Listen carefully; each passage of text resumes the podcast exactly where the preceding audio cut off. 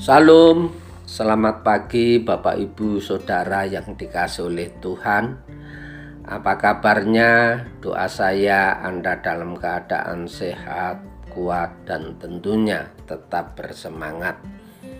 Kembali saya Pendeta Samuel sharing kebenaran firman Tuhan Yang saya ambil di dalam Yakobus 5 ayat yang ke-16 bagian B Demikian firman Tuhan itu doa orang yang benar bila dengan yakin didoakan sangat besar kuasanya. Haleluya. Tema pagi hari ini yaitu doa mengubah segala sesuatu. Kita sebagai rakyat Indonesia mengalami masa-masa yang sulit di mana COVID masih melanda di negeri kita. Saat ini ada beberapa hal yang membuat perekonomian kita mungkin merasakan uh, kekurangan karena sembako pada naik, minyak susah didapat, atau bahkan ada wilayah tertentu khususnya di daerah Papua adanya kelompok kriminal bersenjata yang menembak mati rakyat sipil maupun TNI dan Polri itu merasa kengerian yang ada di sana. Kita tidak bisa mengubah Indonesia lebih baik karena kita tidak punya kuasa hal itu.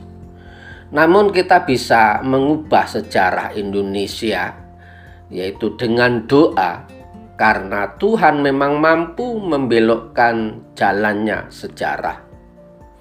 Alkitab mengatakan hati raja seperti batang air di dalam tangan Tuhan. Dialirkannya ke mana ia ingini? Amsal 21 ayat yang pertama. Jadi kita harus berdoa agar Tuhan mau mengarahkan hati pemimpin negeri ini memberi kebijaksanaan yang jitu agar pemerintah mampu mengendalikan perekonomian, mengendalikan keamanan, mengendalikan stabilitas, di mana pemerintah juga didukung oleh TNI, Polri, DPR, MPR, dan bahkan masyarakat di negeri ini. Oleh karena itu, apa yang perlu kita berdoa, atau mengapa kita perlu berdoa? Yang pertama, karena doa kita akan memblokir pekerjaan si iblis. Kita semua tahu bahwa iblis adalah bapa semua pendusta.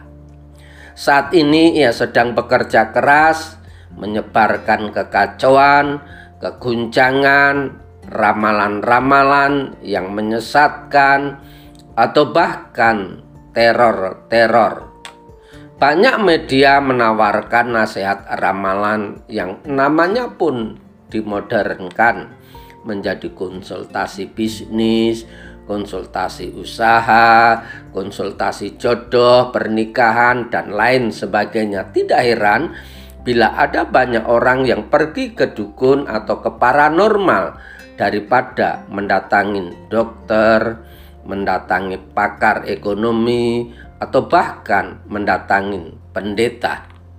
Oleh karena itu, mari kita sebagai anak Tuhan, kita berdoa memblokir pekerjaan iblis tersebut.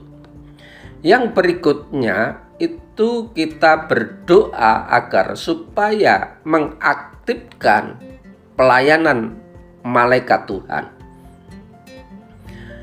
Saudara tentu ingat bagaimana terjadinya malaikat Tuhan bekerja di antara kaum Israel sewaktu terdesak tentara Firaun. Musa berdoa dan Allah menjawab. Musa pun mengangkat tongkatnya dan mengulurkan ke laut, air pun terbelah.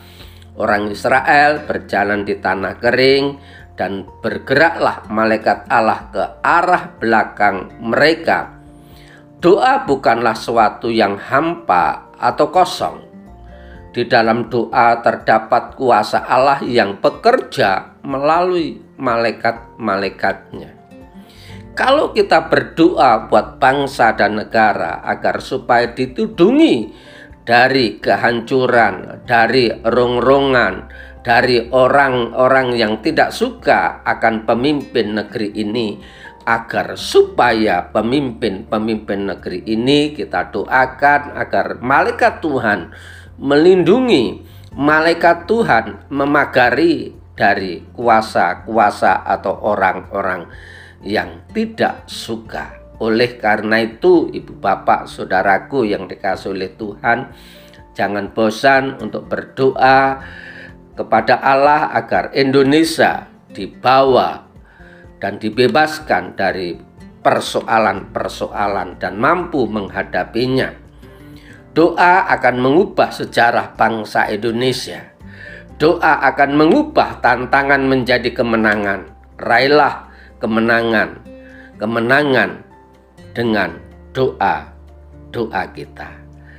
Tuhan Yesus memberkati, selamat beraktivitas, tetap semangat.